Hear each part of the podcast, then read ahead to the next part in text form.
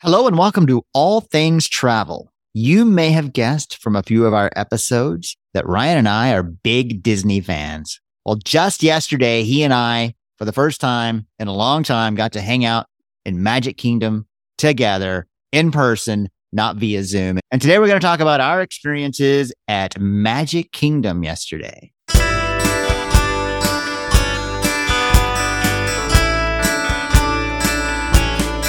So, Shane is part of our agent training down here at Walt Disney World at Disney's Beach Club. We had a couple days together beforehand. And so, yesterday we had a park day.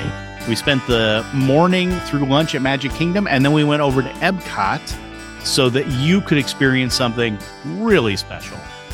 Guardians of the Galaxy Cosmic Rewind. And that was totally worth the wait, totally worth the tiny expense of the lightning lane, which maybe we'll also talk about, and fun that you and I finally had a park day. I don't think we ever have done that. No, we've been at the Disney resorts. We've been to Epcot for the dessert parties, but not a full park day, hanging out, riding rides, eating a little food. Yeah. And I also introduced you to one of my favorite treats at Epcot, but we'll save that till later. Most families are confused and overwhelmed when planning a vacation. We work with you to plan a trip that's perfect for your interests, saving you time, money, and stress. We would love to help you plan your next amazing vacation. Reach out to me at Ryan at creatingmagicvacations.com. That's Ryan, R Y A N, at creatingmagicvacations.com. And another cool thing about this is that we are recording in person, face to face, at a table in the room at Disney's Beach Club.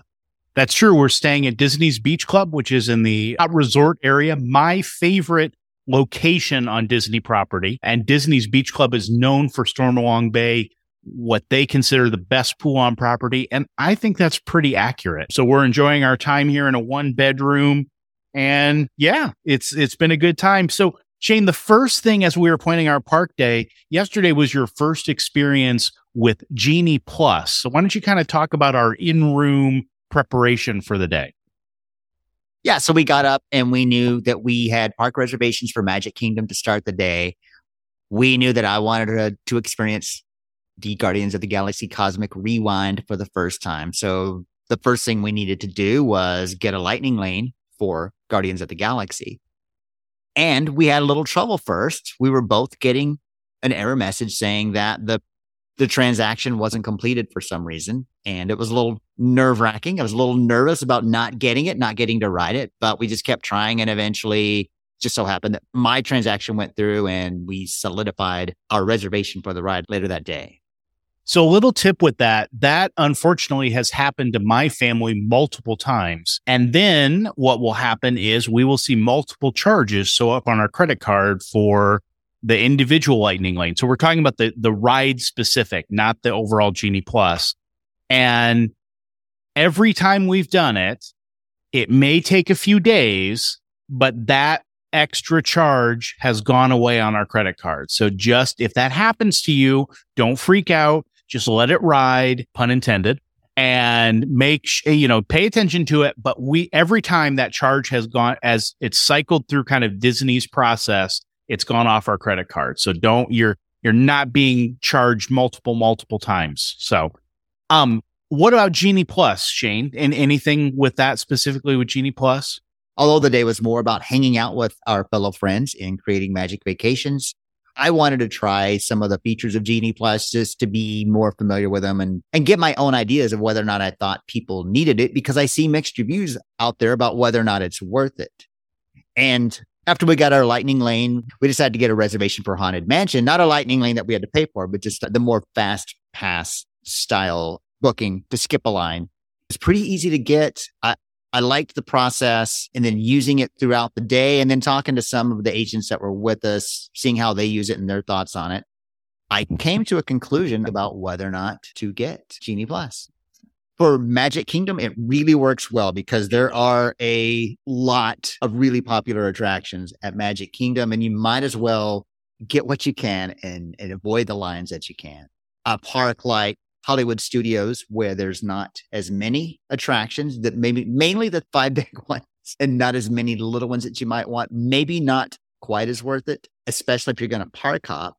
But if you're going to spend a full day there, then yes, Genie Plus is worth your time because you can spend more time enjoying the attractions more than once or or just making sure that you get all of them in. I have some clients in I have some clients visiting Disney this weekend. They're only here for 2 days and I talked to her a little bit today and she was asking me about Genie Plus and I said I think that you should get it for Magic Kingdom on Sunday. One, because Magic Kingdom is really more than a one day park. You need more than one day to get it all in. And to get more of it in, I think that Genie Plus will help with that. But then, because they were new to Genie Plus also, so I said I would go ahead and get it for your first day at Hollywood Studios also, because it, you're spending a full day there. It'll help you get in some, maybe some more attractions since you're, you plan to open and close the parks. And probably more importantly than that, it'll help you get used to using the app, navigating around. And because Ryan and I can tell you all day where things are on the app, but until you get on it yourself and use it and see where things are and know where to tap, that that's going to be the best way to get used to it. So I advise them on that to go ahead and get it for both days. Yeah, and I have some a few different thoughts. I I do echo what you're saying that and it is kind of hard for clients to say, well, you, trust me, once you start playing with it, it's, it's going to make sense. And, and, and that's the feedback that I get from clients. But yeah, I, I would almost always recommend Hollywood Studios. I think Hollywood Studios and Magic Kingdom are the, are the two that are Genie Plus musts because you have some of the most popular rides at Disney and it's the smallest park. So you've got more people in at those places. So you have to kind of balance that. So let's kind of talk about our day. So we utilize the extra half hour for all resort guests. I think that's a must to, to do. It really helps you get a jump on everybody else. We left about an hour before park opens. We left from the, the bus terminal here at Beach Club. I think an hour is a good time frame. If you can get everybody up and moving, it's a little easier for, for me and Shane by ourselves. I, but I realize if you have a, a big family. So we left about 730 uh, a.m. and then the early magic hours opened at 8:30 and the park hours for non-resort guests opened at 9 but we were able to get in get down main street take some pictures of the castle and then our first stop was going to be seven dwarfs mine train. Very very long line but it wasn't moving at that point. So you know once it started to go it would be good. However shane what happened they were having technical difficulties and asked if we could please stand by. And we stood by for a few minutes. And then after a couple of more messages over the loudspeakers about the ride status, we decided that it was going to take a little longer than we wanted to wait yesterday morning. Yeah. So we decided that that's not how we wanted to spend our first hour or so just kind of waiting around. Now, I will say with Seven Dwarfs Mine Train, if you don't have a lightning lane for it and you really want to ride it, I think going first thing is the right thing to do. And even if you have to use up that first part of the morning, remember, you're still a half an hour ahead of a lot of folks. So, you know, I think that's a good way to use it if you're not able to get the lightning lane. And then you know you've got one of the most popular attractions done. So we decided to walk across the park and go to uh, Big Thunder Railroad, which was a lot of fun. It was a little weird walking past Splash Mountain and seeing it dry, but I don't know. I, you know, controversy aside, I'm excited about what Splash Mountain is becoming. And we had a lot of t- fun on Big Thunder Mountain, didn't we? It's a fantastic roller coaster. It's not as scary as some of the big ones in some of the other parks, but it's got really cool not so much theming, but I guess more like scenes, mountain scenes that you might see from a Western. And it's, it's a nice long ride. A lot of new rides, especially roller coasters might be anywhere from like 20 to 30 seconds, but this ride is a lot longer. So it's worth the wait. And then we did a Disney classic. We did Jungle Cruise. So we waited, I don't know, about 20 minutes for that. The queue moved right along. I absolutely love Jungle Cruise. It fits my sense of humor, my dad joke centric way of seeing the world. It was fabulous. Our skipper was fabulous. Highly recommend it. Again, I think that's one of those that I would lean towards a lightning lane. I would lean towards doing earlier in the day because the wait times do go up. And then it was time for our first lightning lane, Shane. And that was when we finally got to go ride the Haunted Mansion, which is my favorite ride out of Magic Kingdom. Well, I don't know. It's it's a close tie between that and Seven Dwarfs Mine Train because that's a pretty fantastic roller coaster too. But I do love the perfect mix of creepy, but not quite scary or disturbing and funny. I know it took listen to Lou Mongello's history of how difficult it was for them to come up with the perfect mix for what's put in Haunted Mansion. And I think they nailed it. It's just the perfect mix of creepy ghost stuff without being scary and pretty funny. And so once we scanned in and we had officially used our first lightning lane, then we could choose our second one. And I believe we ended up getting Pirates of the Caribbean. Our plans changed as the morning went along, but that's okay. and we'll, we'll talk about that. And after that, we headed over to Tomorrowland and did the People Mover, which is, which, you know, is surprising how much people love the People Mover, but it's just a fun ride. As I was on it, I was trying to figure out why I liked it so much. And there's some cool little scenes, some stuff that in the in the 70s and 80s probably looked futuristic and now it looks kind of comical, but I still enjoy that. But best thing is just really nice views of all over the park. We got to see Tron, some test runs of Tron and a view of from the outside of what it's going to look like. There was a couple of turns around where you came out of a, an enclosure outside. And I don't know if there's better views of the castle than from People Mover. There's some really nice pictures there.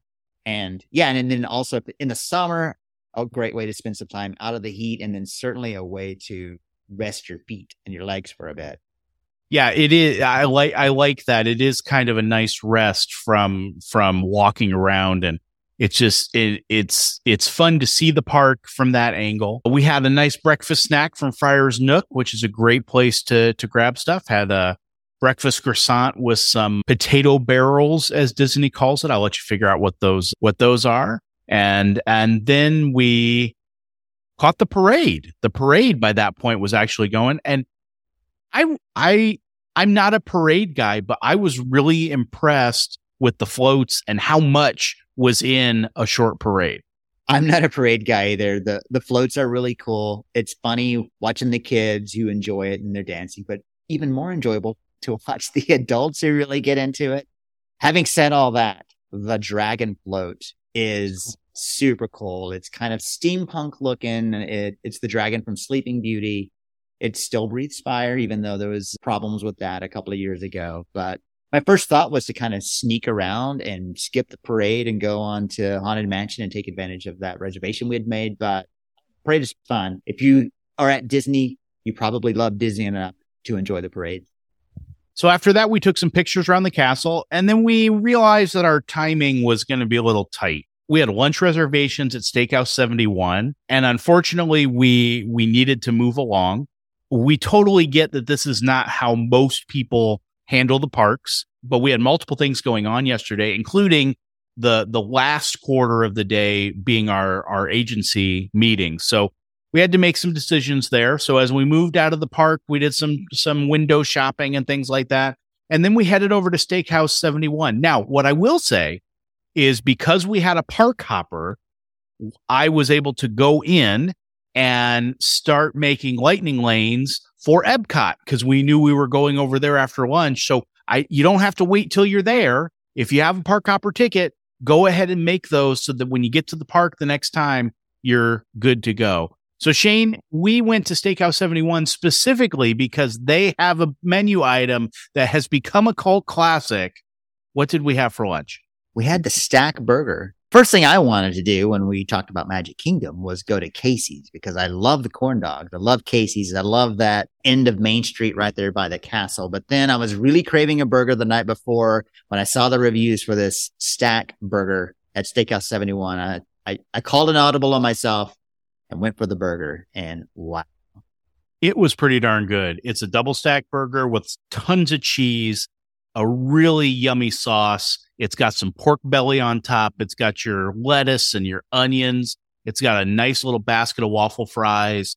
Highly, highly recommend. I mean, it, it I know you're not always going to want to go out of the park for lunch. You can get this burger at dinner. It's not on the menu, but you can order it. Yeah, it was really good. It, you, you know me, I like to try the foods that people are raving about when we travel, and this this did not disappoint.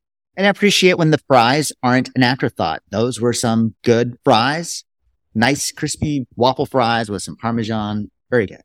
And the benefit of being over at Contemporary with Steakhouse 71 was we got to visit Epcot in the classic way. We got to ride the monorail. That's really the only way to fly, right? to take the monorail from Disney to a resort. If you picked yeah. a monorail resort or over to Epcot, that is the way to do it.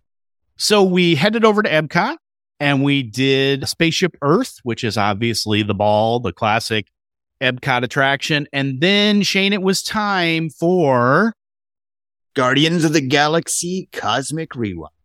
Kinda. We checked in and she said, come back in 15 minutes. Right. It wasn't quite time. We were about 15 minutes. That's right. So you can actually you can actually scan in five or ten minutes early for your individual lightning lanes. And if you have a lightning lane that you've missed, you can go back and most of the times pick it up later. So, you know, there is some wiggle room when it comes to lightning lanes, when it comes to virtual queues. You you can you can go later most of the time. We got into Guardians of the Galaxy, and I will let Shane talk about it because I've ridden it multiple times, and this was his first time.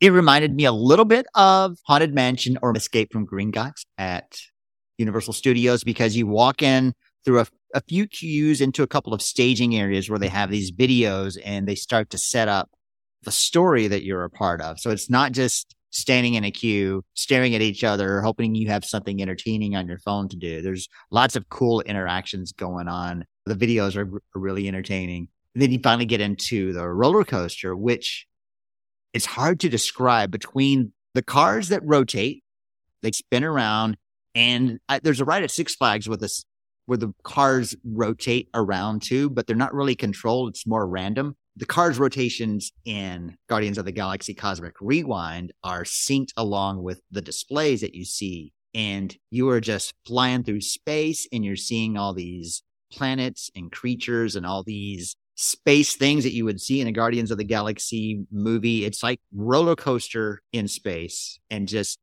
super cool. Probably an issue for people mm. with a sensitivity to motion sickness. But as far as a fun roller coaster, and then the theming just super fun, fantastic ride.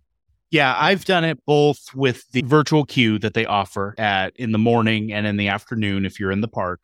And I've paid for it multiple times and I'm happy to pay for it because it is a really good ride. Now, the last couple times, my kids hadn't ridden it for the first time. So I paid for them and for me.